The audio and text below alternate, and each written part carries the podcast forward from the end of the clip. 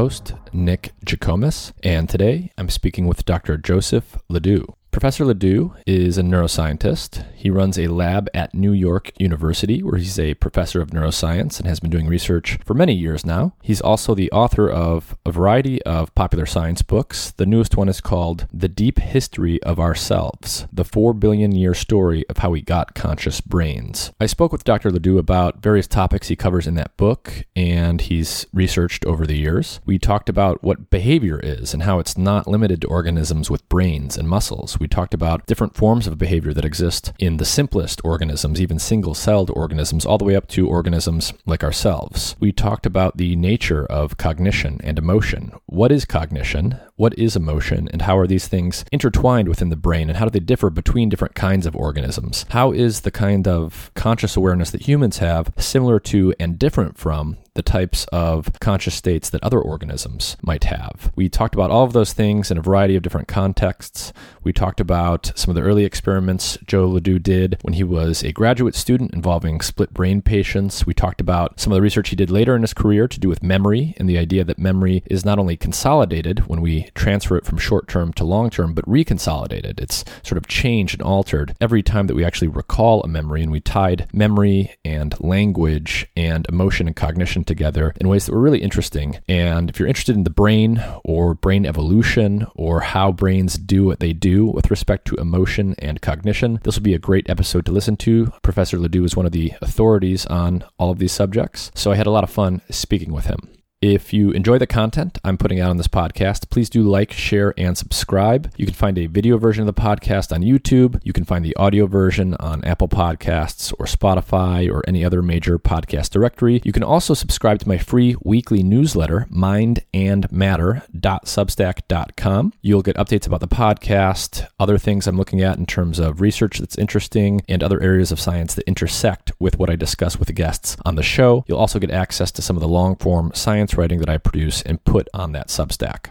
This episode is supported in part by Athletic Greens. Their main product, AG1, is a comprehensive and convenient daily nutrition product containing 75 vitamins, minerals, and whole food sourced ingredients with less than 1 gram of sugar per serving, no nasty chemicals or artificial anything. It's gluten and dairy free and compatible with paleo, vegan, vegetarian, and ketogenic diets. AG1 is a quick and convenient way to supplement your diet to help ensure your body is getting the nutrients it needs. It comes in powder form and you can mix mix it in water and drink it, or you can put it into a smoothie or a shake or something like that. I mix it into water and drink it with the first meal of each day, and it's super convenient. If you go to athleticgreens.com slash mind and matter, Athletic Greens will give you a free one-year supply of vitamin D and five free travel packs with your first purchase. Their vitamin D product comes in tincture form, so you just take one drop each day. A large fraction of the population is actually vitamin D deficient, especially in winter months when we get less sun exposure, and vitamin D is super important for the proper function of the immune system and for a variety of other things. And there's even evidence indicating that vitamin D deficiency is correlated with more severe cases of COVID 19 in those who get infected. Every time I go into the doctor each year for a checkup, I'm always told that vitamin D deficiency is very common and I should be supplementing on a daily basis. So visit athleticgreens.com slash mind and matter or click the link in the episode description. You'll get a free one year supply of vitamin D with your first purchase.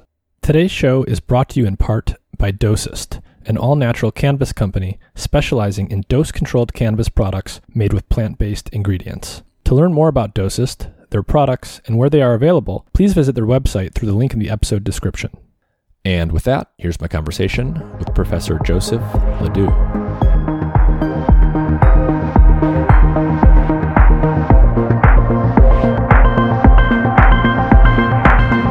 Professor Joseph LeDoux. Thank you for joining me.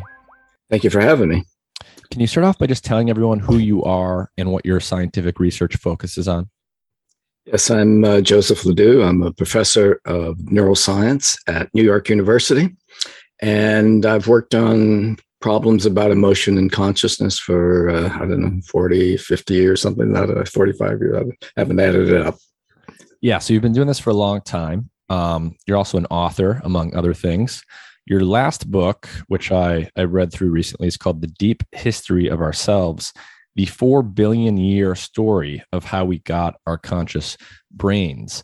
And one question I'd like to start out with is you say early on in the book that you know normally when we think about behavior and consciousness we think about animals with brains especially uh, the biggest and most sophisticated brains but you write that behavior is a feature of all organisms not just those with nervous systems and muscles. So what exactly is behavior in the most fundamental sense? It's a, the behavior is the ability to um, move around in the environment to respond to the environment.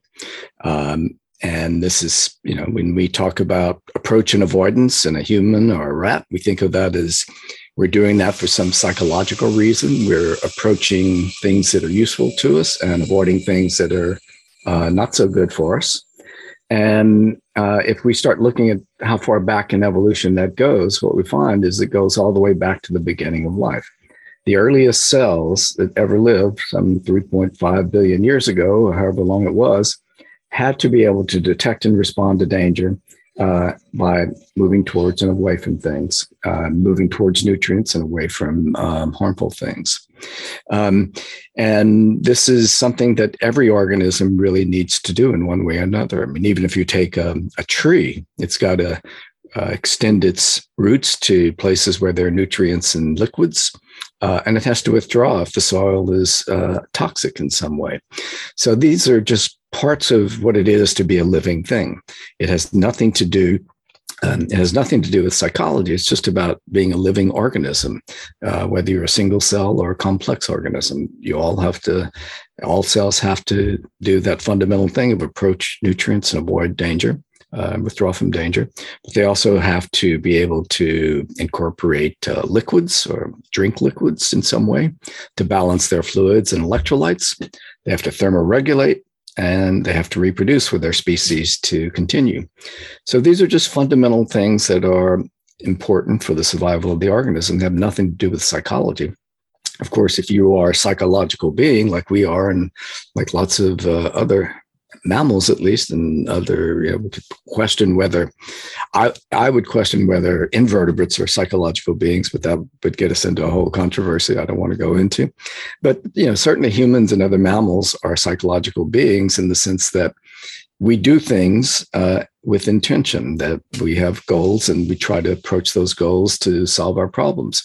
But that's a whole nother level above the sort of routine neurobiological level that allows you to survive if you're an animal or the basic biological requirements if you're not an, an animal but you're still so, a living thing. And so you know if someone's interested in studying psychology and studying aspects of how the brain connects to the mind, why is it useful or perhaps even necessary to understand the behavior of even the simplest single celled organisms? Well, but the, the importance of the single cell organisms, at least for me and my interest in, in uh, animals that are close to us, like mammals and uh, primates and, and uh, humans, um, other humans, um, the important thing is that some behaviors are um, uh, have nothing to do with psychology. And we can get, you know, we can talk about a simple kind of classification. So you have reflexes. Now we're talking about animals. You have reflexes where they can detect uh, something sharp or hot and withdraw from it, uh, or, blink their eyes if uh, if something goes into it. So that's a low, very low level of behavioral responding that doesn't require any, you know, quote psychological involvement. The next level up would be fixed action patterns, things that the uh, ethologists made famous in the 1940s and 50s. Um, these kind of instinctual uh, behaviors that um, most organisms have some form of that uh, helps them survive. Um, again, these are automatic responses to the environment and, and not things that are necessarily, quote, psychological. At a slightly higher level are instrumental responses that have been learned through trial and error. An instrumental response is a response that you learn to do because it has some benefit or consequence to it. Um, but in most animals, instrumental responses are of the trial and error habitual type. In other words, once you learn it on the basis of the reinforcer, uh, if you've repeated it a few times, enough times, it becomes a habit. And so the habit is then uh, um, uh, expressed automatically. So again, we're talking about a behavior that you might say, well, there was some psychology involved in the learning, but that's even that is dubious because habits are learned um, on the basis of reinforcement. Um, let me backtrack one step and go back to these um, the, these innate reflexes and fixed action patterns, because there's a, a version of those that uh, falls between um, uh, or below habits, and that version is Pavlovian conditioned responses. So bacteria, protozoa, all organisms seem to be capable. Uh, many organisms, I'll say, I don't want to make it too bold. Many organisms, single cell and multi-cell, are capable of undergoing Pavlovian conditioning. And that's where you have some stimulus that's presented and it has some meaningful consequence to the organism, uh, whether it's uh, the induction of some kind of tissue damage, uh, as with say let's say you have a, a, rat and you give it an electric shock in the presence of a tone there's a potential there of tissue damage which uh, the shock sends to the brain and that gets paired with the tone so that the tone now elicits uh, a, a, defensive response like behavior um, but um, um, the um, uh, and, you can do this with also with with uh, positive or appetitive stimuli. Know, a food, a stimulus paired with food will lead to approach to the uh, the stimulus. It's interesting though that the aversive stimuli produce one trial learning, but it's very hard to get one trial learning to a kind of appetitive, positive, mm. re- rewarding, reinforcing stimulus, uh, and that's very interesting. And I think it's because things that are dangerous and harmful have to be responded to immediately. You can put off the good stuff in life, you know, um, eating, drinking, sex. You, you, know, you don't have to have that every uh, time there's a stimulus that's relevant. Um, but you do have to respond to danger every time there's a stimulus that's relevant. And I think that's why the you get that association there between appetitive and aversive uh, Pavlovian conditioned responses. So reflexes undergo Pavlovian conditioning and fixed action patterns undergo Pavlovian conditioning. So when a rat freezes in the presence of a tone that's been paired with a shock, that's an innate fixed uh, action pattern that the animal has the ability to do to a natural stimulus, but that can also be changed through Pavlovian conditioning. So that is a very fundamental and simple kind of learning that adds to the to the the range of use of these innate responses. But now we go back to habits. Habits are a different thing because it, with a habit, you're learning a new response. Uh, it's a response that you didn't have in your repertoire, but because the response is reinforced, it gets added to your repertoire. Uh, now, this is a problem of uh, trial and error learning. It's about how a reinforcer changes behavior. Now, there could be in the presence of an aversive stimulus, some quote fear, and in the presence of an, an appetitive stimulus, a positive stimulus, there could be some pleasure when the reinforcer occurs. But one of the problems we've had in psychology is the confusion of these subjective states with these um, um, basic responses that don't require there be a subjective state. It's not that we don't feel, you know, pleasure when we have a, a nice tasty meal or having sex or that we don't feel fear when we are in danger because we do obviously we do. Um, but when we project those emotions that we obviously know and feel onto other animals we're confusing the history of our survival behaviors with um, emotions. Emotions are something that is quite different, and you may want to wait to get into that later in the discussion, but I thought I'd just bring that up. But let me just finish this hierarchy because after the, the habits, we have instrumental uh, responses that are goal directed.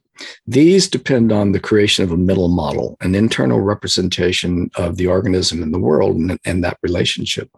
And when that comes into play, that is quite different from a habitual response very elegant research by Tony Dickinson and, and uh, Bernard Balleine um, at Cambridge. They were both there at the time. Um, showed that the uh, the animal has to um, the, the, the difference between a habit and a um, uh, uh, goal directed action is that one involves the representation of information independent of the external stimulus.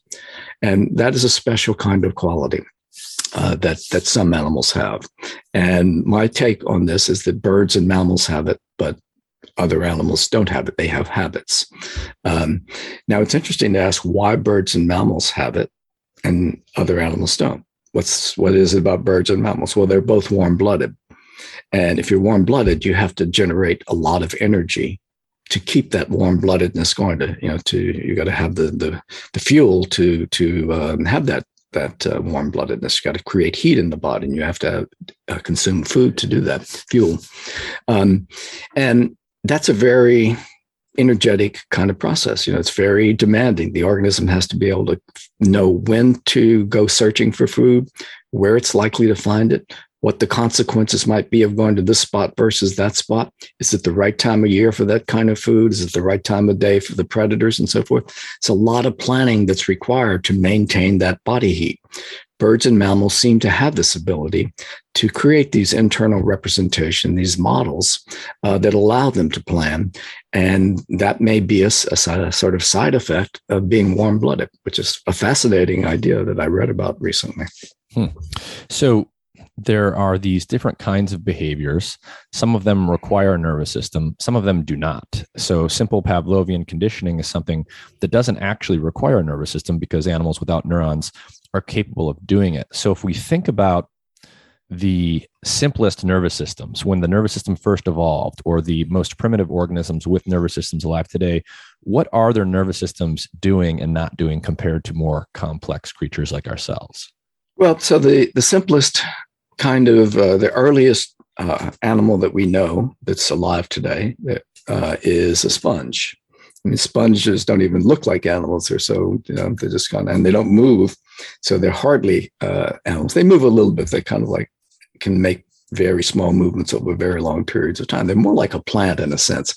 But one possibility is that sponges once had a nervous system and then gave it up because they were able to uh, create a sessile life that allowed them to do what they needed to do to survive. Um, or it's also possible that they never had it. Uh, and that nervous systems first appeared in the next group of animals, which is the group that contains jellyfish and hydra and so forth. So these organisms have um, what's called a uh, diffuse nerve net. Uh, it's just a bunch of neurons that are interconnected. It's kind of like um, you know a, uh, a neural net in a computer program. It's just a bunch of neurons that are connected. Um, but all other um, uh, groups of animals after these jellyfish like organisms, uh, animals that are called mesozoans, uh, they are bilateral animals. They have a front, a back, a left, a right, and a top and a bottom, whereas jellyfish just have a top and a bottom. Um, animals that have all those different parts and the ability to move in different directions and to be able to you know do things in the front and the back have to have a more complicated kind of control. If you touch a jellyfish anywhere on its body it produces a generalized kind of response. But if you touch uh, an animal in a certain place you get a response usually of that place. For example uh, you you um, the, the hand withdraws, the whole body doesn't withdraw necessarily. So, nervous systems allow very precise control of the inputs coming in and the outputs going out of the nervous system. And the jellyfish is just all a big mush of things interconnected.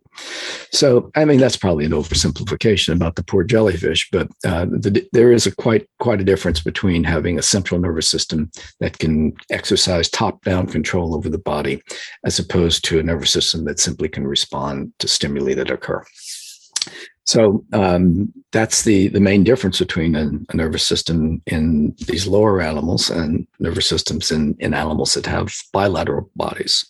So in a bilateral body, the brain is in the front. Uh, why is it in the front? Well, that's the, the if if you have a front, um, and all of the sensory organs most of the sensory organs are located there. It's a short distance to the brain. So all of that can be coordinated, and then you can get the signals back to the body to make the kinds of movements that are necessary.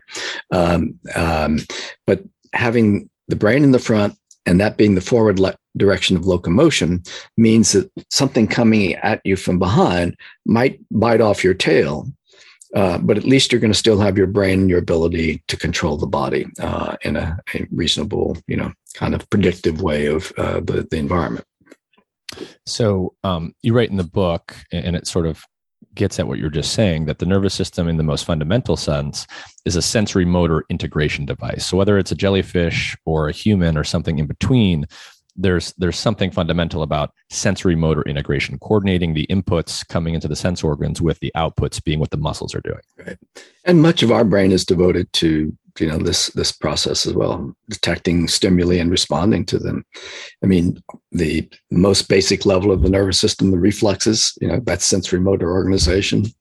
Um, these fixed action patterns, those are often uh, motor programs that have been instituted by evolution so that you know there's some some stimulus in the environment that was dangerous to uh, the ancestors of an organism. And that kind of stimulus information then is automatically programmed to elicit those kinds of responses.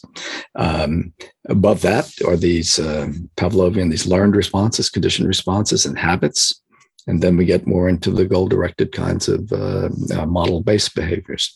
So yeah there's um, there's lots of different ways of controlling and you have to have a central nervous system to exercise the right kind of control over the right kind of response. But most of our brain is doing the, the basic kind of kind of stuff. Um, you know in a way you could think of the brain the human brain as being composed of billions of of uh, uh, learning program cells that, that each cell has the ability to learn. Um, and we don't always know about that learning, but we the the our our cells, just as we are adapting to the environment, the cells in our brain are adapting to the changes that are happening in its in their environment. So they don't know the outside world; they just know the inputs from other neurons, uh, and that's their their little local world. So each neuron has some inputs and it has some outputs, and as those inputs and outputs change, those neurons uh, change their characteristic. So throughout our brain, all of those neurons are acquiring information all the time, usually as part of you know more complex systems. Um, but even the the various uh, circuits and uh, synapses and systems that that we have are made up of all these little cells or cells that are connected together or cells that are even more connected together in larger larger schemes. Um, but our brain is is i think in the most fundamental sense acquiring all that information all the time. It's kind of like a deep learning system and it's kind of a pop psychology kind of thing now but our brain is a deep learning system that is accumulating information constantly. And that's what allows us to, that, that low level, under the surface kind of information is what allows us to know that uh, this is me that's here. I don't have to say that. I just know it because it feels right because I've accumulated all this stuff about what it feels like to be me. And that's true probably of, uh, of every animal. That There's a kind of, uh, certainly, uh, I mean, you know, I think that that that core information has to be rep- re-represented in a certain way in order to be experienced by the animal. But even if you can't experience it you can have that kind of deep learning that is providing a kind of um, extensive uh, coordination of a, what we could call a global organismic state in an organism that coordinates all of its activities or contributes to the coordination of those activities and makes it an organism. It allows it to be a unit that can do things all at once. Yeah, I'd like to talk about this idea of you know an organism as a unit. Um, when we think about multicellular organisms, right? We, we've we're thinking about an organism with many different individual cells, many different kinds of cells that do different kinds of things. And you, and you wrote early on in the book that as animals became more complex and started consisting of multiple cell types organized into systems, new challenges were faced in maintaining the integrity of the organism as a self sustaining unit in which the parts sacrifice their individuality to maintain the physiological viability of the whole. And you said that the nervous system is the solution to this kind of problem. So, can you sort of expand on that, the sort of game theoretic idea of different cell types having, on the one hand, some kind of individual self interest, but then having to sacrifice that for the, the sake of the whole unit? Yeah. So, um, the, the way to think about this is to go back to single cell protozoa uh, these organisms can form colonies. So each individual protozoa is an, an, a unit on its own. it will survive just fine on its own. But uh, what ha- one of the things that happened when the protozoa arrived about uh, uh, two billion years ago in response to um, as a kind of you know, they evolved out of bacteria and other kinds of um, what's called prokaryotes uh, protozoa or eukaryotes. And one of the things that happened is they unlike the bacteria and other uh, prokaryotes eukaryotes are able to grow a little bigger uh, because of their the fundamental way biological mechanisms that that uh, constituted their nervous system, uh, and their the fact that they had a nucleus that was uh, contained within a membrane and uh, uh, organelles in the body, such as mitochondria, they were able to grow bodies slightly bigger than bacteria. Bacteria have a, a fundamental limit; they can never get very big, but eukaryotic single cells got a little bigger, not you know, not twice or three times as big, but just big enough that they could then become predators to bacteria uh, and then predators to themselves. So there were two other protozoa. So uh, protozoa, the, the, not protozoa, but protist in general, the, the group that the protozoa belonged to, uh, were the first predators. Um, and this means that if you are a little smaller than some of the other organisms, it pays to kind of bind, bound to get bind yourself together with other ones to uh, to get safety in numbers. So if you make yourself bigger as a group, uh, that protects you from single cell uh, organisms that are bigger than you as an individual coming to attack you. Um, and so in these groups, these are all these are all, for example, cells that come from different parental lineages. By the way, uh, protozoa, uh, the protist invented sex. That's the, they, the first organisms that had sexual reproduction. So we can say that the mother cell of all these cells in a colony isn't necessarily the same. Often the mother cells are different, and the so-called daughter cells are collected together just because they're around and they can fuse together.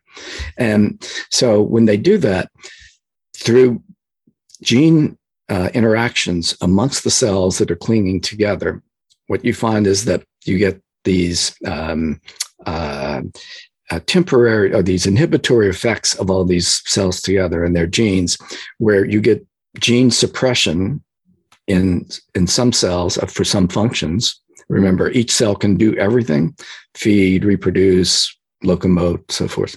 But in a colony, each cell gets a job that's just randomly t- determined by the kind of algorithm that the, the genetic uh, pro- um, consequent the protein consequences of the genes are spewing out and causing you know the suppression of some genes and the leaving of others alone.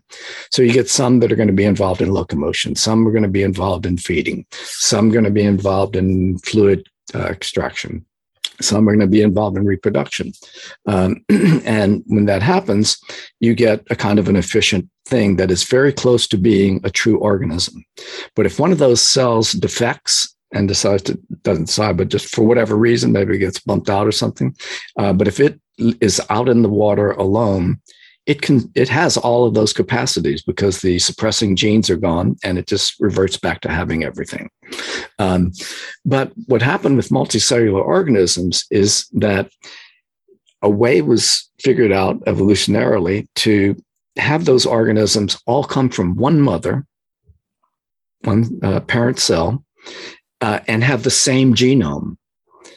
And the when you do that you can now start from a single cell, a fertilized egg, and create the entire body. How that happens is very complicated. I'm not a biologist. I'm not going to go into the details, but that's the key thing that in a colony, um, each cell has the ability to do everything, but some of the functions are inhibited. But in a real multicellular organism, each cell only has its primary functions, right?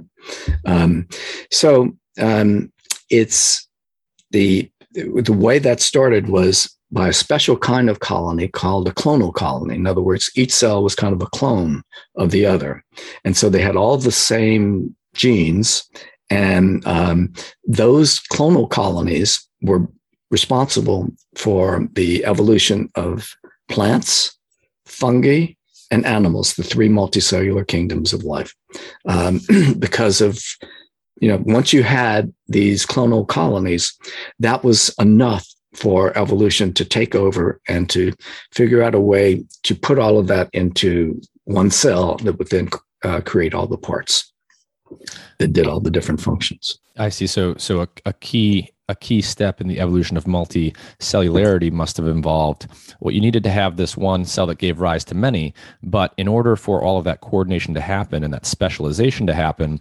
a there has to be a way for the cells to literally stick together. And b there needs to be some kind of communication between them so that one can learn that oh i need to turn on this set of genes but not that set of genes and then start to get specialization. Right. Yeah now um, um, something you said triggered something that i forgot exactly what it was but uh, uh, it was a word. I, maybe it'll come back to it. Let's go on. Yeah. So so when we start you know when we start thinking about these early nervous systems we think about um, you mentioned the sponges and the cnidarians. So the cnidarians, like jellyfish, have this very simple neural net. They don't have a centralized brain like like animals do, and the sponges don't have a nervous system either because they never had one or maybe they lost it. But one thing that I found um, interesting to to learn about and think about was they nonetheless have many of the genes required to make a simple nervous system. And so when we think about organisms that have genes that they don't use for for some of these other purposes or they don't use at the particular time in their development. What does that start to tell us about how we think about how evolution is actually piecing these novel structures together? Yeah, but I think we have to come at it from the different from a different angle because it's not that evolution isn't using these neural possibilities. The neural possibilities didn't exist right? So l- let me tell the story of why why i wrote the book if that's okay. Okay. Um, so i'd been working on pavlovian conditioning in the mammal brain for uh, quite some time number of years 20 years or so maybe longer um, and i had I had, you know, found out a lot about the neural circuitry involving the amygdala and other parts of the brain that connect the stimulus to the response and so forth. And then I turned to the molecular mechanisms that might underlie this kind of plasticity. And, you know, it's very hard to like from scratch figure out how to study molecules in the mammalian brain, or at least it was at that point.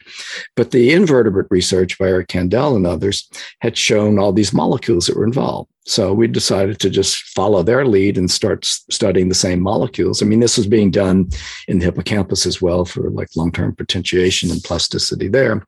So it wasn't, I didn't invent this idea, but you know, the field was like moving in this direction. Let's use the hints from the invertebrates. And so you know, it was cool that they, okay, we can take something from an invertebrate, study it in a vertebrate, and show that it's not only involved in synaptic plasticity induced artificially by long term potentiation, which is a kind of, you know, stimulation method, but also the same molecules and genes were involved in, in uh, actual learning by the animal, the Pavlovian conditioning. So I didn't think, you know, I thought that was just very convenient methodologically. Uh, but then I spent some time with uh, Seth Grant, who had been a postdoc with Eric Kandel. Um, but at the time, we were uh, I was uh, doing a sabbatical at Cambridge, which where where Seth was at the time, and we um, you know we're talking about this a lot. And what came to me from his from his work was that these same some of these same genes let's take nmda receptors which are so important in synaptic plasticity in mammals and look at where those how far back in evolution those go. So you know what seth found was okay you've got it in, you've got certain components of the receptor in mammals. You've got uh, the same components in you know vertebrates uh, other vertebrates. But you also have them in um, non-vertebrate organisms, invertebrates, of course, like the Kandel organisms, uh, Aplysia and so forth, and worms and flies and bugs, um, but also in the jellyfish. Okay, so okay, they all have nervous systems, so maybe there's something there. But also in sponges, sponges don't have a nervous system. Mm. What are they doing with components of the NMDA receptor, which is so important for plasticity? Well, maybe that's the wrong way to talk about the NMDA receptor because you have something in evolution that's there for some purpose in sponges and in the protozoa ancestors of sponges within these NMDA receptor components that's there for some purpose. But now you're going to evolve you're starting to evolve, you know, bodies that get more complex and you get some cells that interconnect locally, and then they start growing, and then you get a, a kind of uh, diffuse nervous system, and then you get a centralized nervous system. All this starts from some kind of thing that exists in the non animal organisms, non uh, sorry, the non yeah the non animal uh, protozoa. So they uh, you know you got these same receptor components in uh, in trees and other plants and so forth. So there's something in back there in evolution that these components were used for but now when you're moving towards trying to make behavior more complicated because you know the environment is changing you have predators and so forth you've got to respond in a new way along comes the ability to use whatever was in these um, uh, uh, other organisms in a new way. And that's what happens. Evolution takes what exists and builds up. So I, think yeah, so I wanted to uh, go back to what you said earlier that I couldn't remember them. You said they kind of stick together. And that's really important because the reason those uh, colonies stick together is because they have these cell adhesion molecules. Now, that the cell adhesion molecules continue to be used when you go from single cell to multi-cell organisms uh, as part of the mechanism of structural plasticity in the nervous system. The neurons have, the synapse has to cling together. The front and the back of the synapse, the pre and the postsynaptic neuron have to cling together. And so these uh, cell adhesion molecules are allowing those synapses to maintain, to re- stay close together, and ultimately uh, initiate growth processes that allow them to be stabilized. So, you know, all this stuff comes from somewhere. It doesn't get invented out of uh, whole cloth. It's all modifications of stuff that existed way back in many ways, in many cases. Mm, yeah. So most of the components of the things in the nervous system that we typically associate with with nervous system stuff and brain stuff have usually have deep histories where they were used for some other purpose and they get kind of co-opted and retooled exactly. for new uses. Yeah, and a great example is the action potential. You know, you know, we think of that as the brain's like signaling mechanism, but the heart has action potentials too. Mm. It's not just the brain; the action potentials all over the place.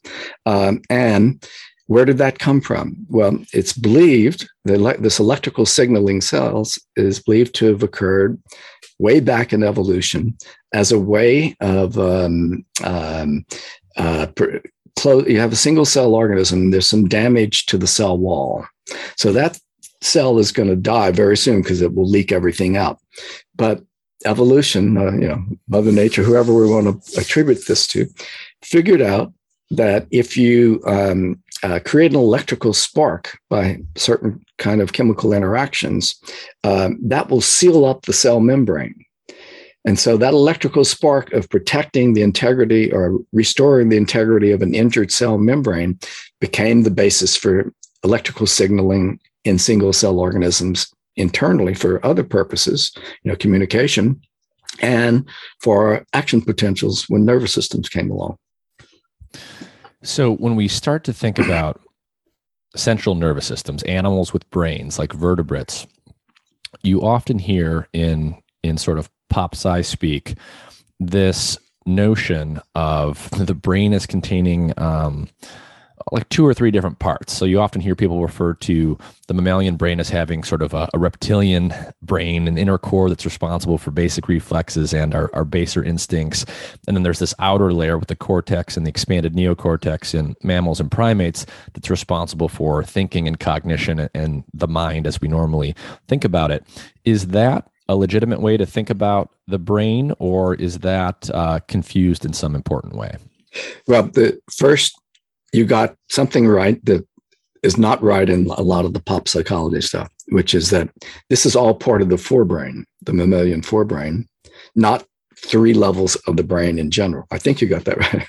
um, so um, the you know the reptilian brain, people think of that as like the lowest part of the brain, but it's mm-hmm. not. It's the lowest part of the forebrain, and um, then the so you know in the in the this all comes from uh, a German neuroanatomist at the turn of the century, tw- turn of the 20th century, uh, named, um, um, what's his name?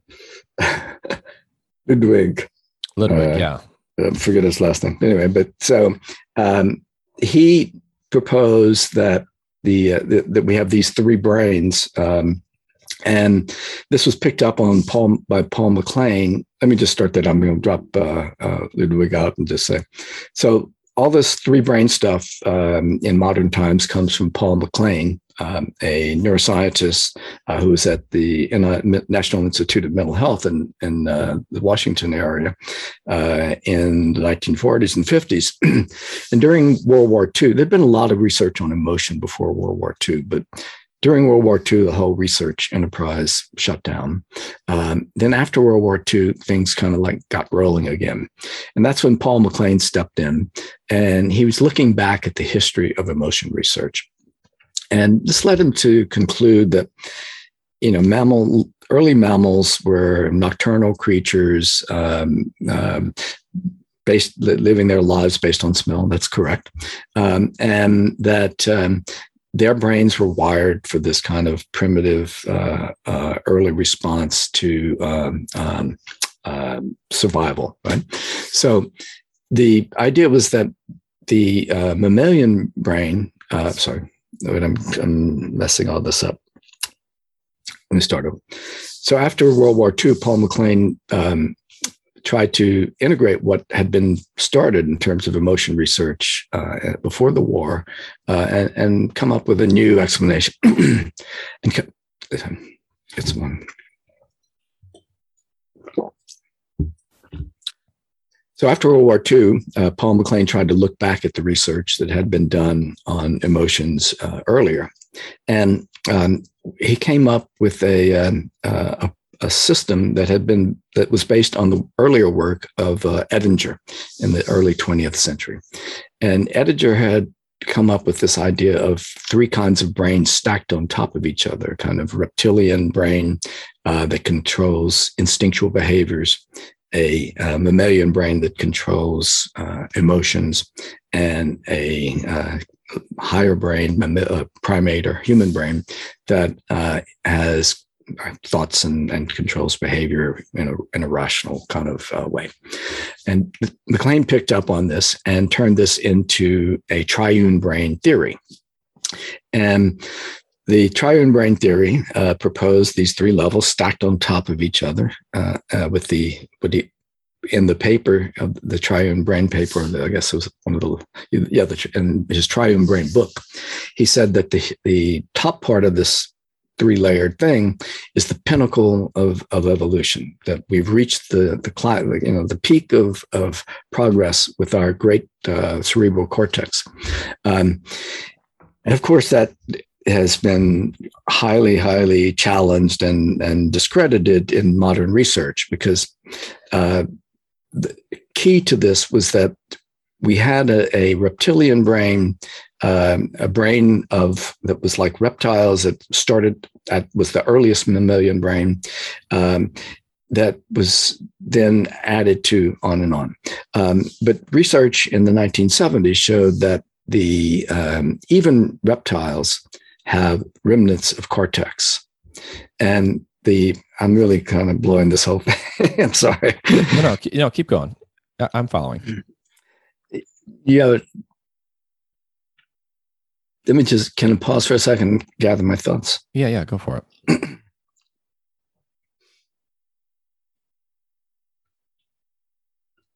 okay. So in this triune brain, the um, um, the reptilian brain was supposed to be taking care of instinctual behaviors, um, and this was uh, supposedly something um, that uh, was directly passed on from the reptiles. Um, and you you ended up with uh, the basal ganglia uh, as a result. So in reptiles, the basal ganglia was said to con- to occupy the entire forebrain, uh, and in mammals, it only occupied a small part. Um, but in mammals, we also got something called a neo basal ganglia or neostriatum that was supposed to be brand new. Now, it turns out that that neostriatum, based on modern neuroanatomy, actually exists in reptiles. Mm. Now, MacLean also said that the mammalian brain, uh, what he called the limbic system, was a new mammalian addition. So just as the uh, the the it's just as mammals got a new reptilian part of the brain, a or added a part to the reptilian brain, the neostriatum. Um, the uh, the mammals added a, limbic system, uh, and that allowed you to have not only fixed action patterns or instincts, but also now emotions. Um, and because of this um, uh, um, uh, mammalian uh, limbic system, and then on top of that, um, but well, so so the mammalian specialty. So the mammalian specialty, the limbic system, was supposed to not be in reptiles, but areas of the mammalian limbic system, the amygdala, the hippocampus, uh, others, other areas like that, have been found in reptiles and they've been hmm. found in verte- lower vertebrates, fish, early fish. So the point is well, then let's go into the cortex. So the third part, the neocortex, um, was supposed to only be in, in uh, primates, but it's present in, in uh, rats, but it's also present in birds and reptiles. It's also present in um, uh, lower fish. So it, nothing is really new. It's all modifications. They aren't things that were stacked on top of each other. What happened is structures became entwined and, and evolved. Like this part of the basal ganglia expanded to have a, a novel part. This part of the um, um, middle part, what he called the limbic system, expanded so that the amygdala got bigger and, more connected, but it was always there, even in early fish. Um, and the cortex also remnants of, cort- of cerebral cortex, neocortex in, in ver- uh, reptiles. There's cortex pallium in in uh, fish. So everything as was there from the beginning of the vertebrate brain. It's just a matter of degree. And it was, you know, as it changed, it evolved and became bigger. And it looked like, you know, there were some like major significant changes, but it's all based on something that was already there. Mm-hmm. And, and, you mentioned how everything is so intertwined. And I'm wondering if you could speak a little bit about the difference between emotion and cognition, because you know people often talk about those things as if they're completely separate. One part of the brain is doing emotion and basic feelings and basic instincts, and other parts of the brain are doing cognition. But to what extent are these things intertwined and inseparable? Well, let's start with the definition of cognition. Um, and I'm giving you my definition, which not everyone will accept, but this is the framework from which I'm um, working. And you're talking to me, so I'll tell you what my framework is.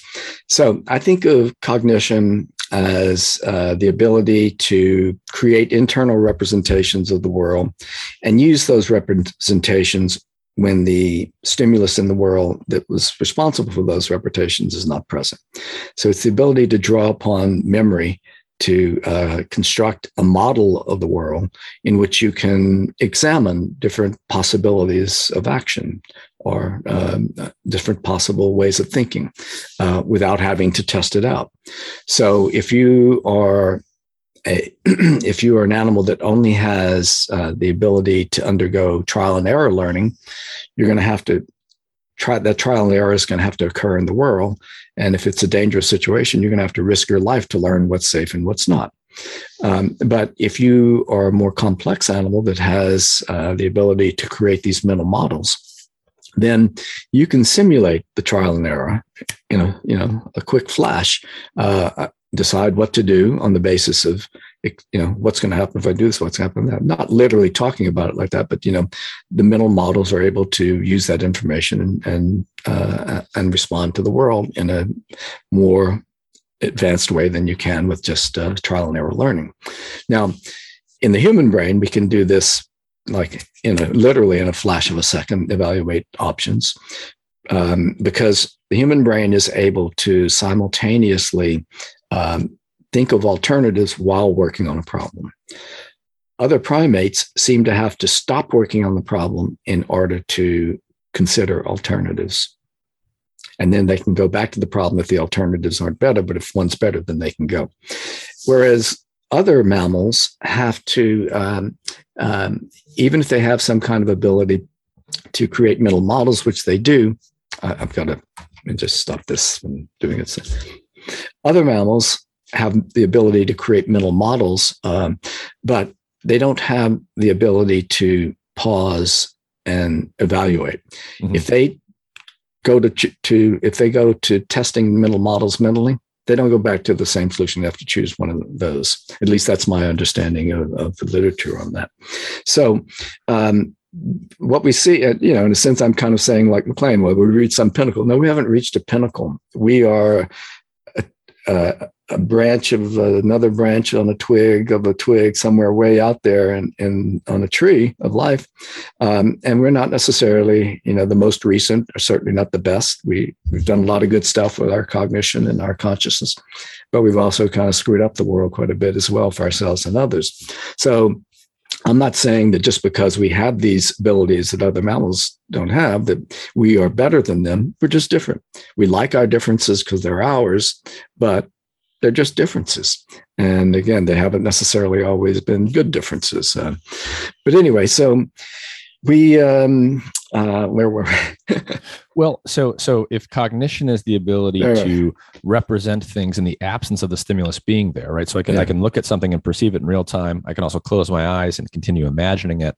Right. that's more or less what we mean when we when we say cognition in in your framework. What that's then right. is emotion? How do you think about what emotion actually is? Okay so you know emotion the typical view of emotions is that you have these basic emotions that we've inherited from other animals and then we have these more um, you know, high order secondary emotions, you know, uh, empathy and jealousy and so forth that that uh, weren't necessarily inherited from other animals, but are kind of human social constructions and so forth. Um, and for a long time, my work was used to and still is used to support this basic emotions idea so that the amygdala is detecting danger and responding to danger and therefore is a kind of what the basic emotions theorist would call a kind of um, what do they call it? Like an affect program the system that that is sensitive to certain environmental stimuli and responds but there are two kinds of basic emotions theories. One is about the responses. A lot of the, the kind of Ekman work is about facial expressions, Paul Ekman, uh, about facial expressions, innate responses to so called innate responses to specific kinds of key stimuli in the environment, the, about danger and, you know, uh, other uh, other things, um, anger and so forth. Um, but the um, uh, the other kind of basic emotions theory is that these affect programs are also responsible for our subjective conscious experiences. And that is where the amygdala fear center idea comes in. Uh, I was, you know, I had always talked about my work. I tried to talk about my work in terms of the amygdala being an unconscious detector of danger. Um, I came at this from cognitive science uh, rather than neurobiology. And I was a newcomer to the field, so I adopted the language of the field. I was borrowing the, the procedure of Pavlovian fear conditioning. And so I called it fear conditioning. But what I tried to do was borrow a terminology from memory to say that, well, it's, uh, it's implicit fear conditioning, just as we have implicit memory and explicit memory, implicit being unconscious, explicit being conscious. The amygdala is involved in implicit memory or implicit fear, and the uh, uh, hippocampus and prefrontal cortex more an explicit uh, fear, especially the prefrontal cortex. Um, that the the idea was that the conscious experience of fear in us and perhaps other animals, some other animals, is the cognitive interpretation of a situation in which we find ourselves, a mental model of a situation. where did I get this idea? Well, it started when I was a graduate student working with Mike Gazzaniga in the 1970s. So Mike and I were studying split brain patients. These are people in whom the two hemispheres, the connections between the two hemispheres have been split uh, section uh, to help control the spread of seizures from one side of the brain to the other, and control because these these people were uh, had very severe epilepsy that wasn't being helped by medications. So, um, and this was a very obviously a, a, very serious decision for a family to make. A, um, to choose to do this, um, but they felt desperate and that there were no other options at the time because this was, you know, 40, 50, 60 years ago, 50 years ago, and the medications were not uh, uh, working for everyone. I don't know how well they work today. I kind of not out of that field now. Um, but the um, uh, they were fascinating patients because the the classic idea is that or finding is that in the left hemisphere of a split brain patient you have language so the person can talk about what it or the left hemisphere can talk about what it sees and um, what it what it thinks and so forth, whereas the right hemisphere doesn't have language, so it can only respond to the world. So in terms of the uh, uh, well, so the right hemisphere doesn't have language, it uh, so it, it can't answer questions, but it can respond to the world. So you know that it's alive and responsive, but you just don't know what's in there. But there was a patient in in the group of people that we were studying. Uh, this this was a new group of patients that were being operated on at Dartmouth. The other patients had been operated on in California, where Mike uh, was studying them as a student himself.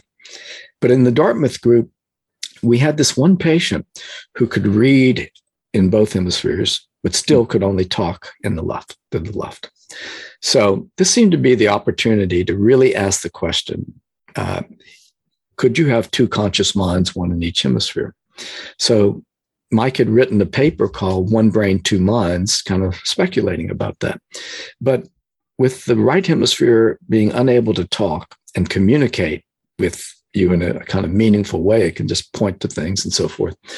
It was really hard to say that there was anyone home um, I mean, there was someone home, and something was home in the sense of being behaviorally responsive. But you know, every animal uh, alive is behaviorally responsive. So um, we said, well, let's look at what what we can do with the ability of the right hemisphere to read. So we put some words into the left visual field. Left visual field means it goes to the right hemisphere, but you have to make sure the guy's staring at a dot on the screen so he doesn't move his eyes. Otherwise, it would go to both hemispheres.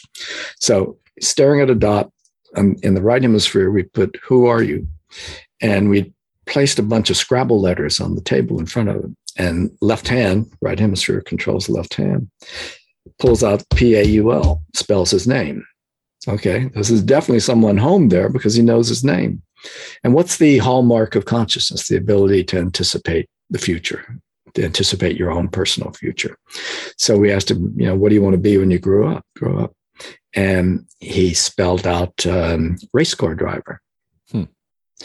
And we, from a conversation with the left hemisphere, he'd always said he wanted to be a draftsman, an architect.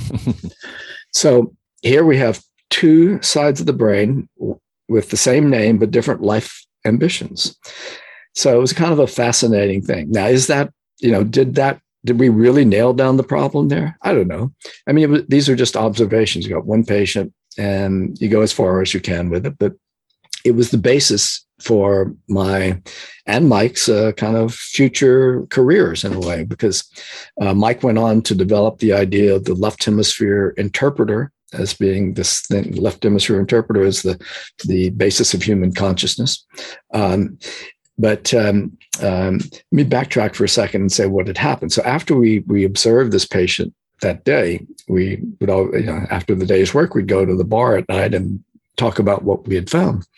Uh, and we were talking about this guy, Paul, and um, how he, when when we did an experiment that I haven't mentioned yet, but we would um, um, present a stimulus to the right hemisphere that would cause him to perform a response. Mm-hmm. So, like stand up or um, scratch uh, or something like that, and uh, or wave. Yeah. So when we did when we t- get him to get the right hemisphere to do those things, we'd ask the left hemisphere, "Why did you do that?" And without batting an eye, you know, without missing a beat, just instantaneously, when we when we said uh, uh, stand up, and the right hemisphere stood up, we said, "Why'd you do that?" He said, "I had to stretch. I was really tired sitting here." When the right hemisphere, I guess, left hand scratching the right hand, said, "Why'd you do that?" Well, I had an itch. Why'd you laugh? You guys are funny. You know, so he was just like narrating a story based on his behavior. And so at the bar that I was saying, you know, maybe that's what we do. I think probably Mike saying that. I was just, you know, a very young, naive student. I had two degrees in marketing and joined Mike's lab because I was wild about what he was doing and he took me. But anyway, so um, we said, maybe that's what we do all the time. We just, you know, confabulating, generating narratives to explain why we do and what we, why we uh, do what we do and what we do. Uh, Mike was a good friend at the time with Stanley Schachter, a social psychologist at um, Columbia. and with Leon Festinger, another social psychologist at the New School uh, up the street in New York.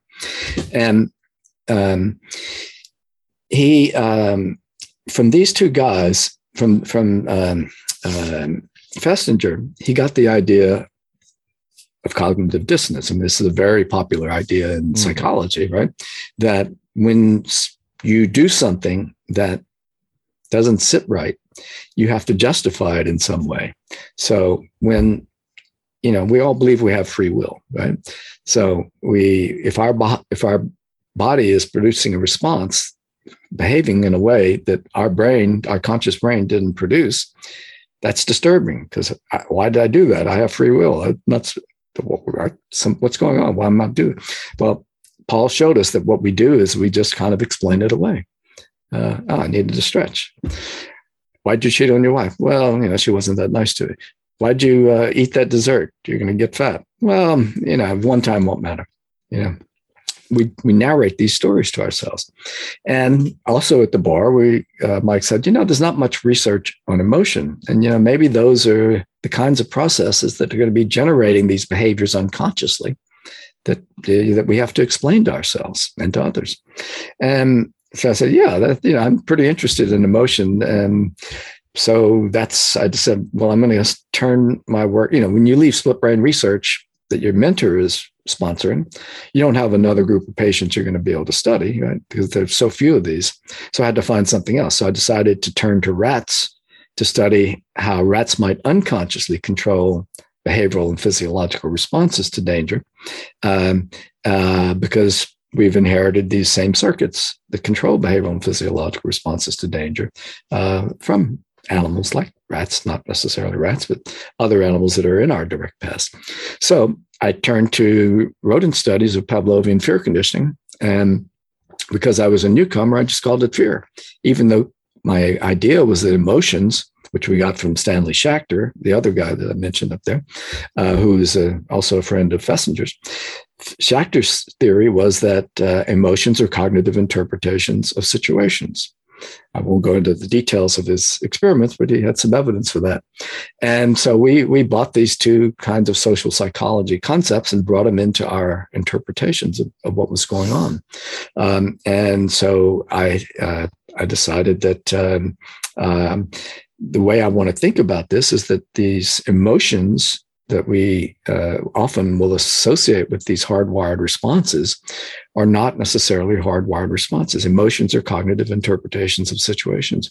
I've said that throughout my career. I can't say I never said that the amygdala is a fear center. I probably did, and you can find it somewhere.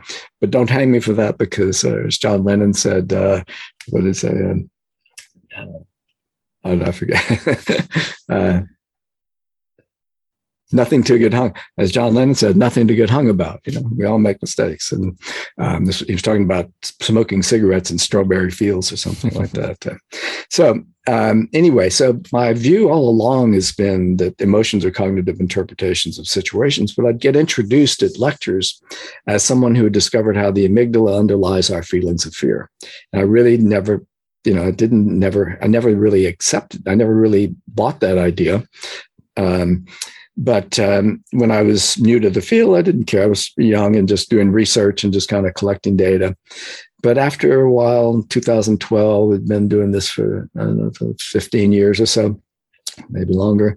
Um, there was like this itch that I needed to scratch, you know, because mm. it was just bugging me that I would be introduced this way because it's not what I thought. Uh, and I, I had decided I had to do something about it.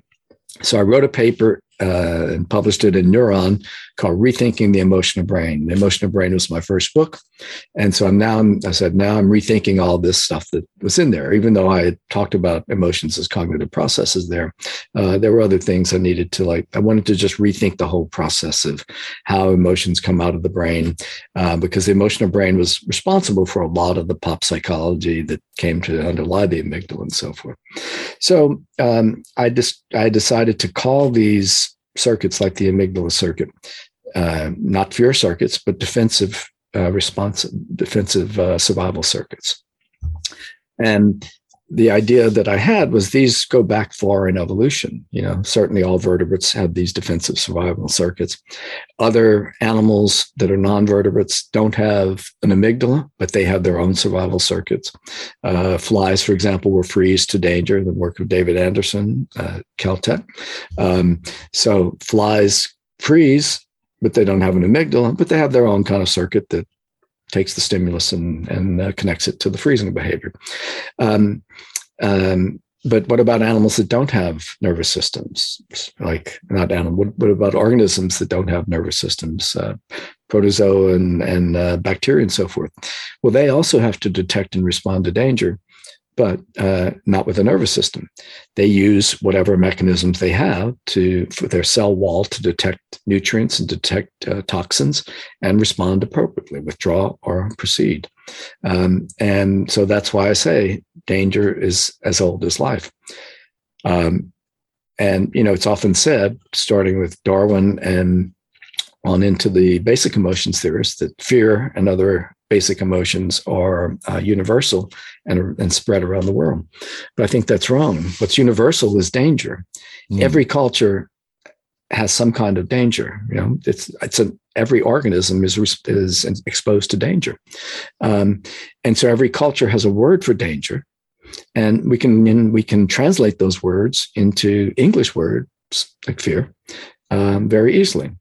So because we can translate fear across cultures, into uh, the same thing, we assume that the same experience is occurring, right? But we know that emotions differ culturally, that different cultures uh, have the same words, but the experience of the emotion in different cultures is different. So in the case of fear, it's danger that is universal, not fear. And the same, I think that's true of all so called basic emotions.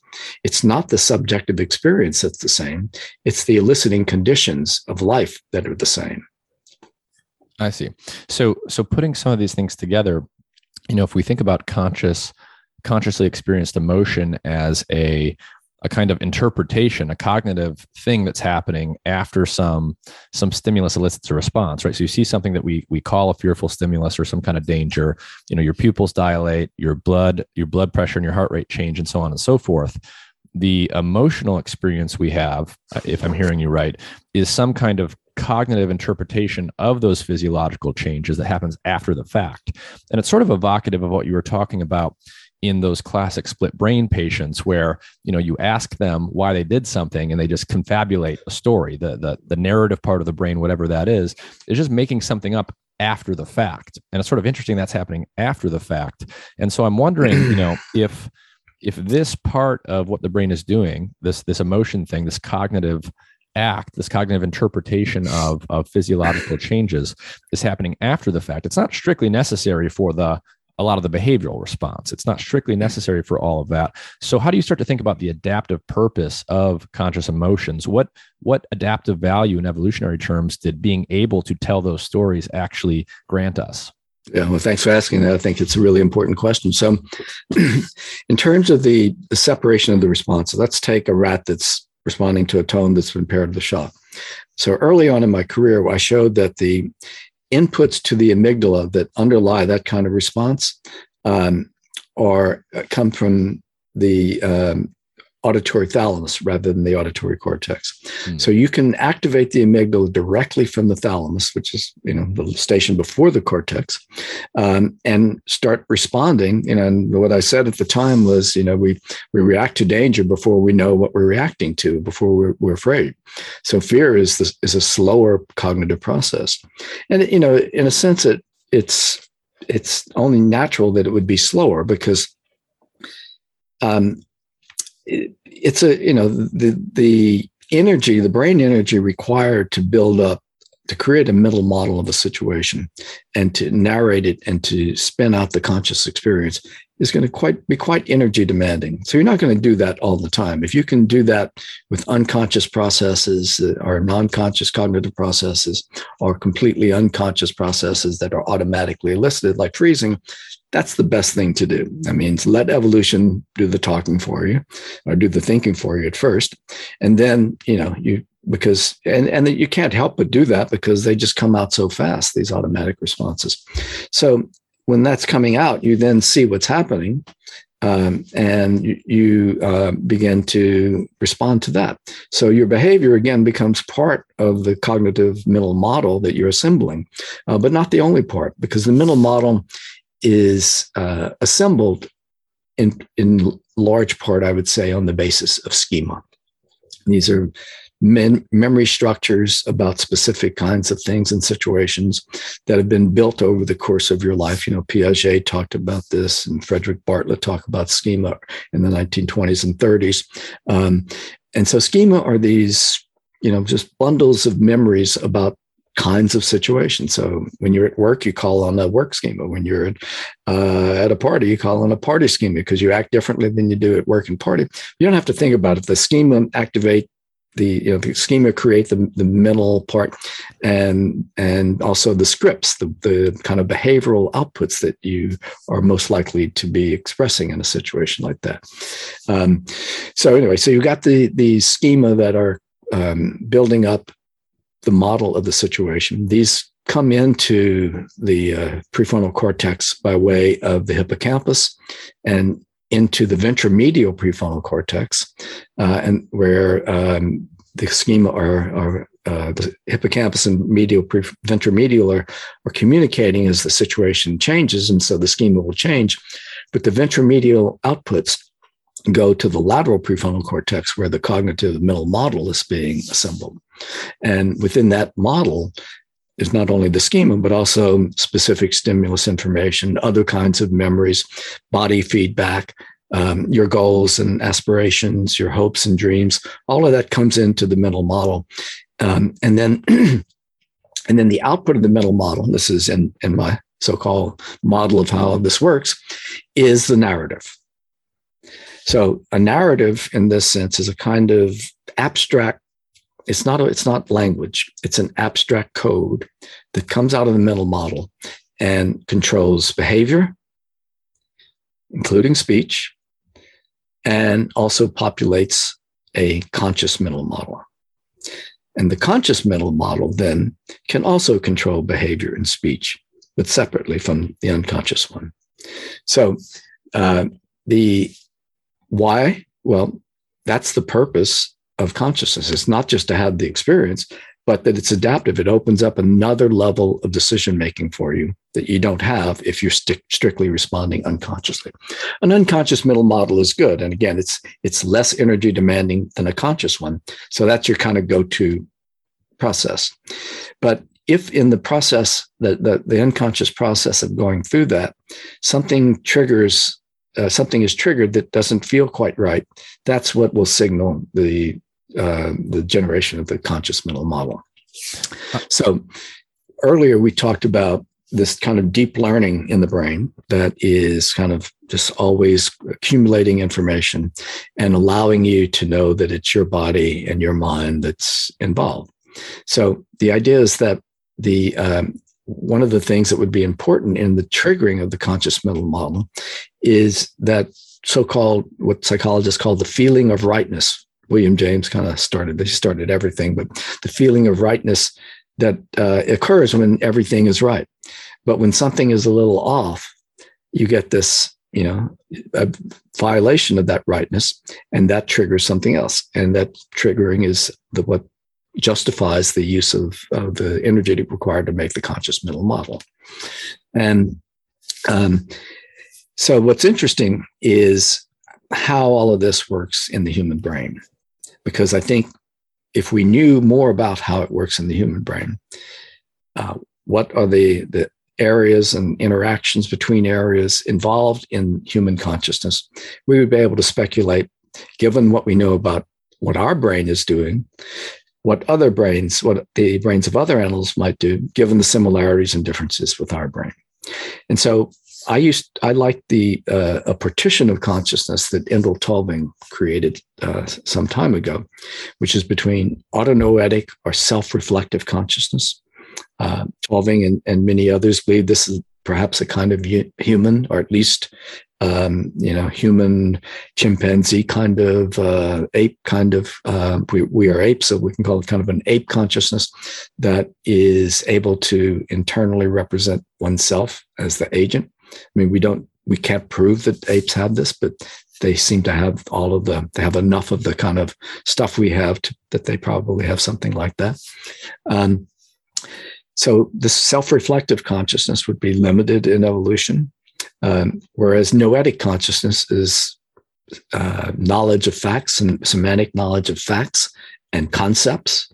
So you have a conceptual representation of the world um, that is very, you know, elaborate if you're a monkey, um, but you may not be able to take that next step that requires um, uh, the the reflective self that, that leads to the reflective self-awareness because your brain is while quite similar to ours it's not the same um, and what about other mammals well the third kind of consciousness is no anoetic. The third kind of consciousness is anoetic consciousness. Now, this was puzzling to me for a long time because Tulving called this non-knowing awareness based on non-knowing knowledge what the hell is that? And, you know, I thought, you know, this, I, I can't buy this because, you know, it's unconscious conscious. And the psychologist, neuroscientist Jaak Panksepp used to talk about this kind of unconscious consciousness as well. And Jaak and I had a lot of disagreements about, um, uh, uh we frequently were dis- in, dis- in we frequently were not in agreement about consciousness and, and emotions. Um, but I figured out that it's all about one thing. That our disagreement was totally about anoetic consciousness. Because as he said, and that I believe now, that that's what rats and other lower mammals, I'll call them lower, but non-primate mammals have is this anoetic consciousness, this ability to know that this is my body, this, these are my mental states, but without any kind of explicit awareness or explicit uh, acknowledgement of that. It's just that it's there. Mm-hmm. And when it's not there, then, you know, it, something is triggered. Now, Panksepp said that that was all subcortical limbic stuff that was responsible for that. Um, but I think that it has to be re-represented cognitively, just as the amygdala has to be re-represented cognitively in order to have the fear, right? Mm-hmm. So the idea is that we have these, let's say, let's just take um, the deep learning systems of a rat subcortical brain um, that it's it's acquiring all let's just say of the rat brain because it's, unconscious stuff throughout the brain. So the, the deep learning in this rat brain is acquiring information about the environment what is the normal you know i won't say what feels right but what is uh, normal, typical, uh, and what is not typical. And so, even through some kind of, you know, expectation violation mechanism that we hear a lot about in neuroscience, you know, predictive coding and errors and all that stuff, you get you get something that violates an expectation that triggers something.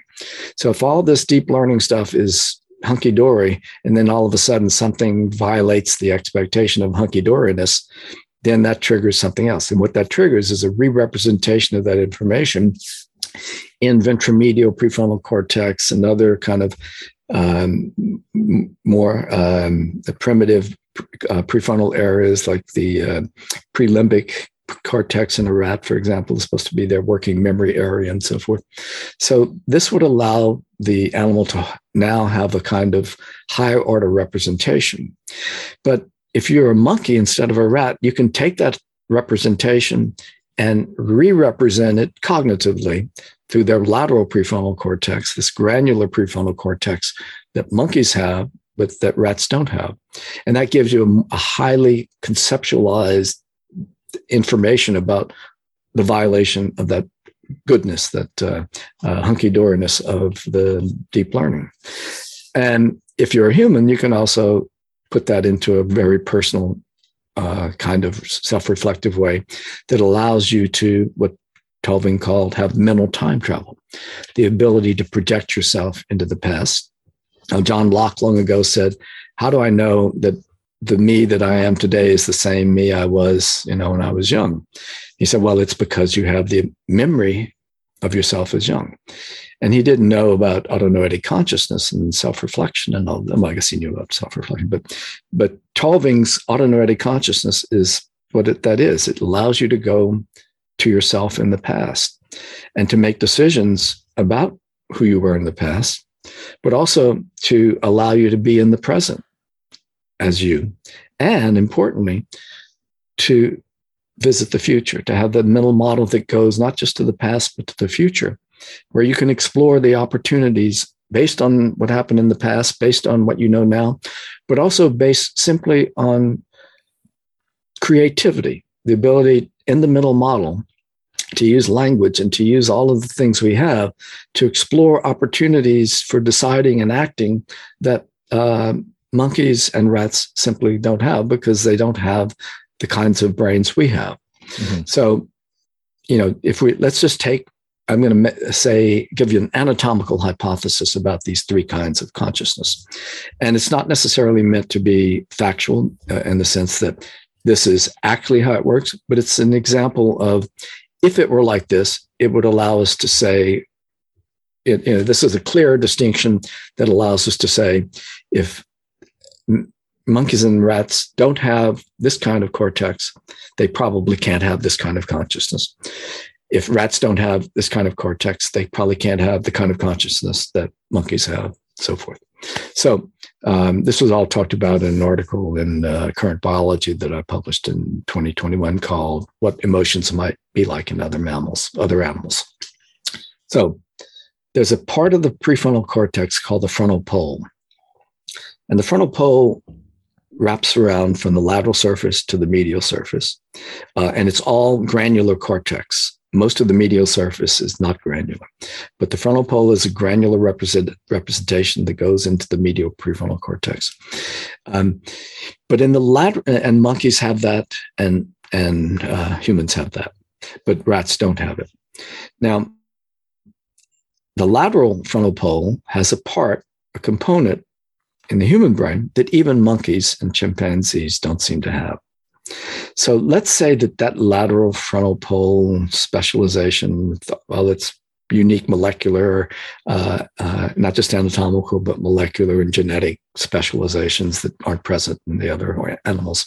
Let's say that is, you know, what gives us that extra stuff that underlies our so-called, um, you know, autonoetic consciousness, mental time travel, and blah blah blah. And there is some evidence that you know, subjective metacognition, the ability to change your mind involves the frontal pole, but it's it's, it's more medial frontal pole. So, but, but let's just say it's lateral for the sake of this argument.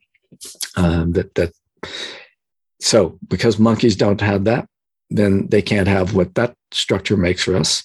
And um, but monkeys do have very well developed sophisticated uh, dorsolateral prefrontal cortex for working memory. And that is where we create our working memory models. And the working memory circuits in rat uh, in uh, monkeys and humans are quite quite similar. Um, now, what about other mammals? Well, they have all those medial prefrontal areas that are non-granular. Um, and that can do all the things that our medial prefrontal areas can do, but in a you know kind of not so souped up way. So the idea would be that if our medial prefrontal cortex is responsible for anoetic awareness and our dorsolateral prefrontal cortex for noetic awareness, conceptual and semantic awareness, and our frontal pole for autonoetic awareness, then we would be able to speculate about what other animals, what other primates have, and what other mammals have, that's similar and different to ours. That's the basic idea. And again, it's not that those necessarily are correct, but they're just kind of a model of what, if we knew more, this is what we could talk about. Mm-hmm. So the interesting. The, one, one of the things, just to try and summarize some of what you were saying that I found fascinating was, you know, when you were talking about what we might just call basic awareness or or what seemed to be a contradiction in terms like con- non-conscious conscious yeah. awareness that other animals might have that reminded me a lot of when people talk about things like flow states that we've all mm. probably experienced at some point right where you're having perceptions, you're you're aware, you're aware of what's going on, but everything just sort of seems to be flowing, like one uh-huh. domino after another, and you're not right. sort of engaged in this narrative deliberation um, right. that humans are also capable of. And what's interesting about that is, a such states are possible. It's possible to be aware without sort of those narrative, deliberative forms of cognition happening. And people often experience these to be very, you know, pleasurable or peak experiences that, that are good to have.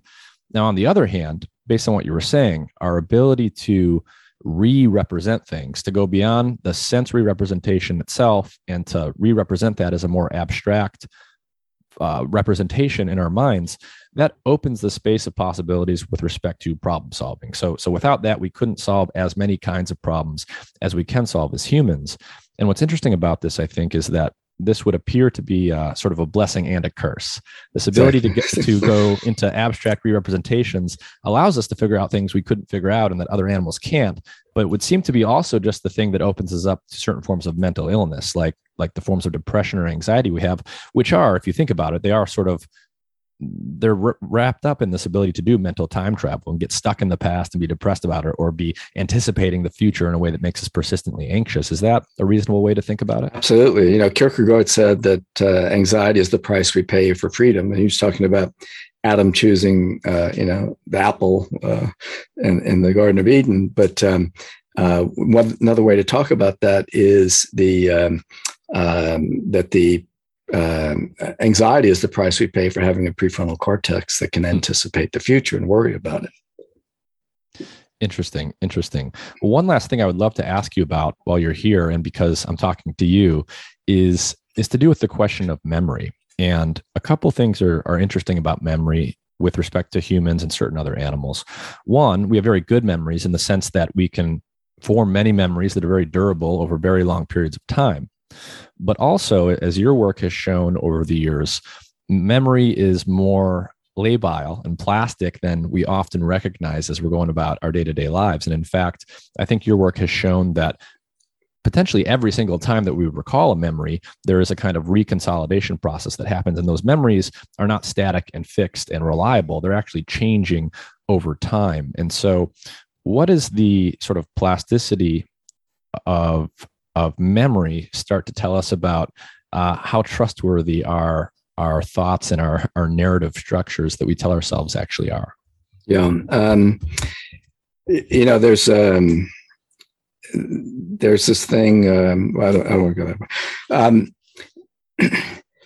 reconsolidation was um, something that had been kicking around in the field and kind of suppressed for a long time since I think probably since the 1960s.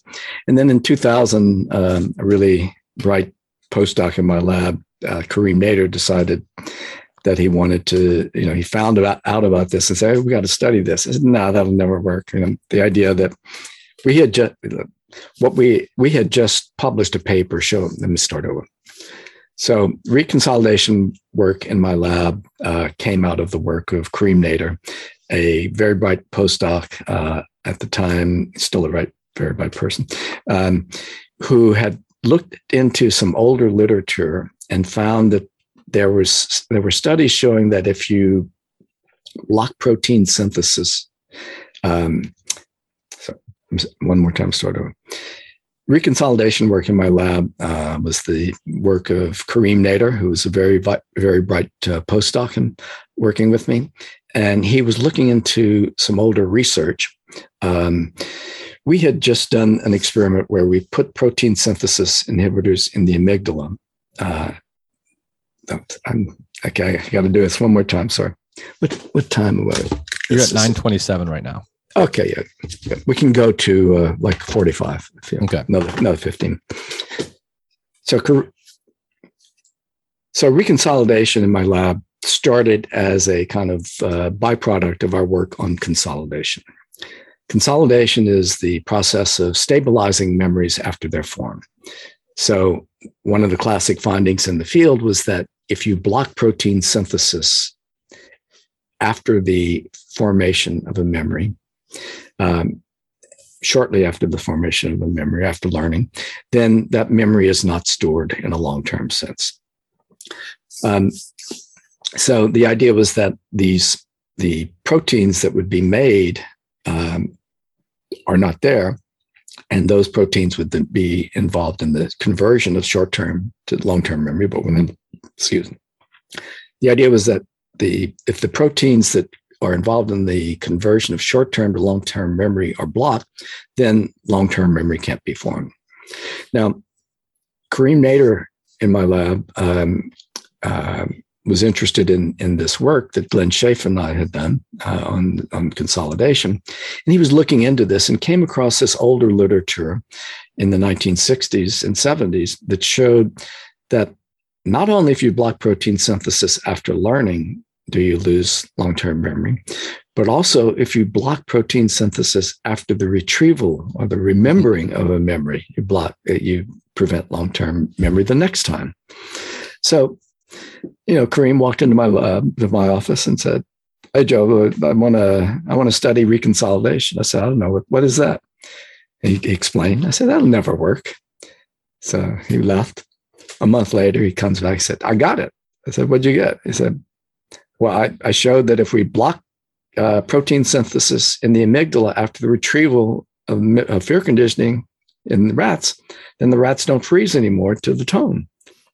Oh, and they don't freeze the next day. You know, it's like you need protein synthesis not just to learn and, and create a long-term memory, but also to restore the memory after it's been taken out.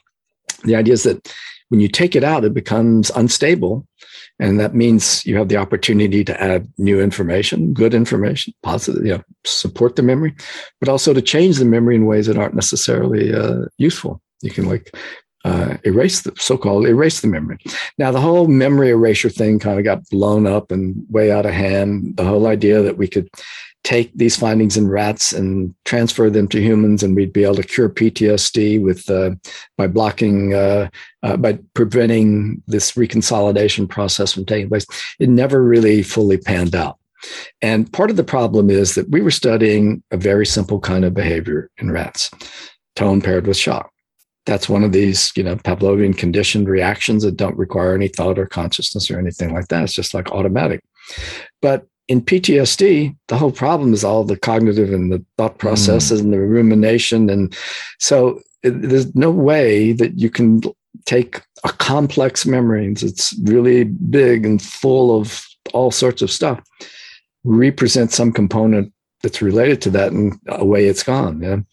Um, so I think reconsolidation could potentially be used as a way to um, um, you know, block some of the behavioral and physiological responses that get conditioned during those steps, but not necessarily to change the memory. I mean, the good news that is, I mean, like George President George Bush's uh, bioethics council came down hard on us when we suggested that you know we might be able to change human memory by doing this. Um, so we thought about it a lot, and we kind of concluded, well, yeah, it's it's really a different thing. That human memory is a much more complicated thing. Um, and the good news is we did some experiments even in rats showing that if you make a more complex memory with lots of conditioned stimuli controlling the behavior, and you extinguish one of them, you don't erase the whole process. You only kind of eliminate one part of it, right? Mm-hmm. So the good news was that you might be able to chip away piece by piece at a complicated memory in the human brain. But I think even that is, you know, at this point uh, has not been clearly demonstrated. So it's still, mm-hmm. I mean, I think it's still possible that it could be useful, but um, like a lot of things that look really great and promising at first, it uh, didn't pan out to be as quite as powerful as we had hoped. Mm-hmm.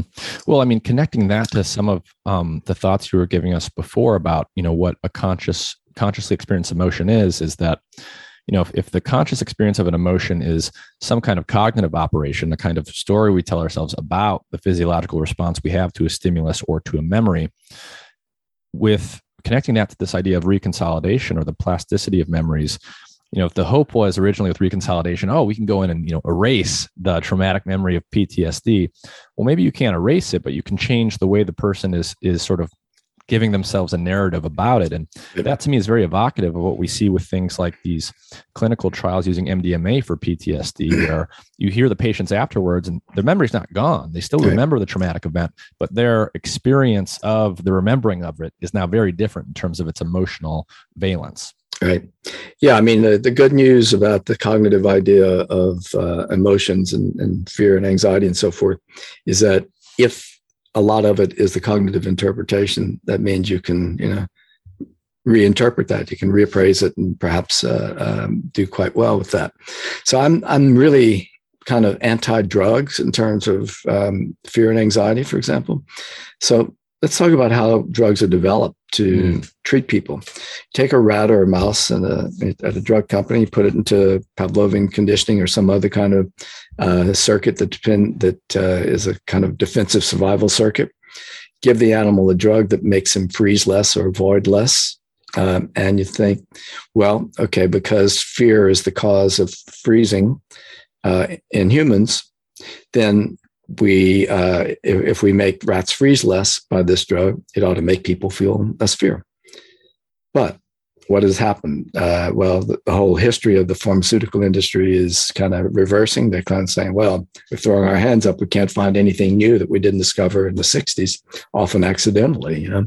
Um, and so, but the problem is that it, the conception of what fear is, I think, has been wrong it's nothing there's nothing wrong with the experiments. I mean if you give the animals uh, in a, one of those experiments in a drug company an ssri and it freezes less uh, you give it to a person if they freeze less that's progress right?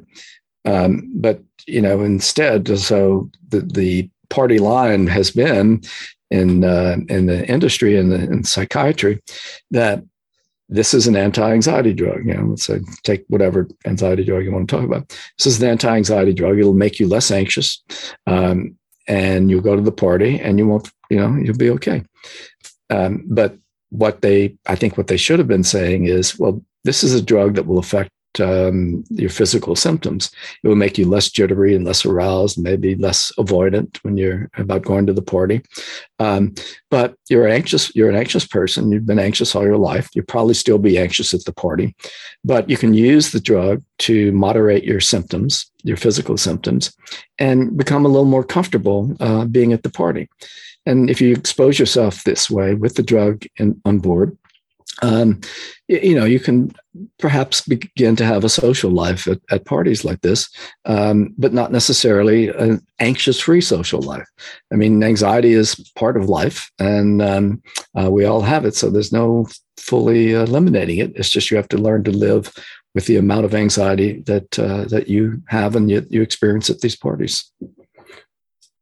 I see. And so, I mean, do you, do you feel like, um, do you feel like a lot of our standard anti-depression anti-anxiety medications have been used and, widely used for uh, reasons that are a bit misguided? Well, I think we've the problem is we've just misunderstood what these things are. I mean, we've we've so marginalized, you know, psychiatry and behaviorism and all of that was so anti-Freud um, that when behavioral therapies came along in the 50s and drug therapies were coming along in the 50s, the goal was to keep anything subjective out because that's what Freud was all about. But they threw the baby out with the bathwater. Okay, you can get mm-hmm. rid of, you know, repression, sexual abuse, repression, blah, blah, blah, and other things that were, uh, uh, and uh, that, that Freud touted that were, you know, more doubtful you can't have a psychiatry that ignores the subjective experience of the patient. Now, we just wrote a paper called um, Putting the Mental Back into Mental Disorders. And it's about how, you know, over the entire course of uh, since the, the 1950s, um, subjective experience has not been valued. You know, when I wrote a paper with a, a, a colleague on uh, these two systems for fear, like uh, that that fear is the con- cognitive part and the non-cognitive automatic amygdala part is separate. That um, uh, that that subjective experience needs to be part of the therapeutic goal not just yeah. And the insurance companies just you know care about that. You know it's about metrics. Get the what can you got 10 or 12 things on a list. If you have three of those then you have this. If you got three of, on another list you have that you know? So there's so many ways to have any one thing that it's it's kind of uh, it, it's about you know these symptoms. It's not about the experience. And if the person is treated and the the at the end of therapy they don't feel better then the therapy hasn't been a success. You've got to somehow address the, the, the subjective experience. Now i think every therapist implicitly does that but it's not part of the the, the uh, you know the the checklist it's not part of the not a central part it should be the number one thing. And all that other stuff is supporting and making it harder to have a, a a subjective experience that's comfortable for you. Uh, and so we have to kind of reverse that whole decades and decades of the way we think about what these things are. Well, Joseph LeDoux, I want to thank you for your time. I've always been a big fan of your work. Do you want to mention just one last time for people what, what your last book was and, and leave people with any final thoughts you have? Sure. The last book uh, that I published was called The Deep History of Ourselves, the four billion year story of how we got conscious brains. And, um, you know, one thing I think that um, I left out of the discussion earlier, if I could just pop that in as a, an afterthought, um, when we were talking about anoetic, noetic, and autonoetic consciousness.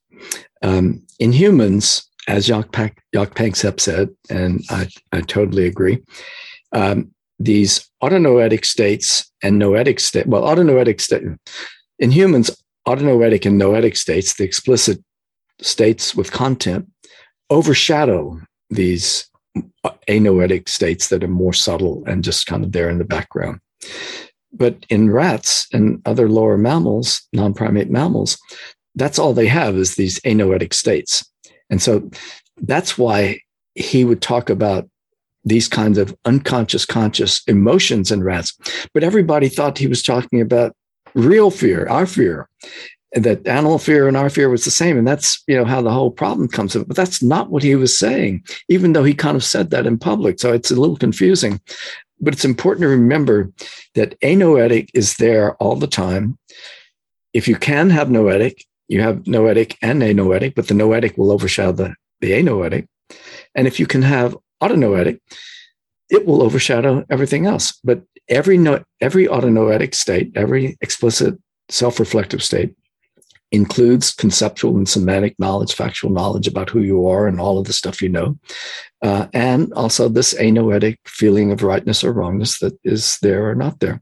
Um, but those you know, fall into the background of the autonoetic self-reflective experience. That is what you can. That's what counts when you are in a, ser- a situation where it is you that is uh, having the experience. Yeah, I mean, it reminds me a lot about you know the the meditation literature. So to use the language that you were using, you know, a lot of the the meditation people and meditation practitioners sort of are basically saying that the point of the practice is to um, let the noetic and autonoetic operations of the brain calm down and wind down. And if you achieve that, then the anoetic stuff becomes much more visible because it is so subtle. Right. You know, I, I think uh, one of my books, I, I forget which one, um, but I said that meditation might be the use of working memory. Usually we use working memory to select information, pull it into working memory, right? But meditation may be used to like select information and shut it out of working memory. Um, and to allow then those anoetic states to, to rise up and flow as you were talking about. Well, I think that's a great spot to end it. Professor Joseph LeDoux, thank you for your time. Thank you. It's been fun.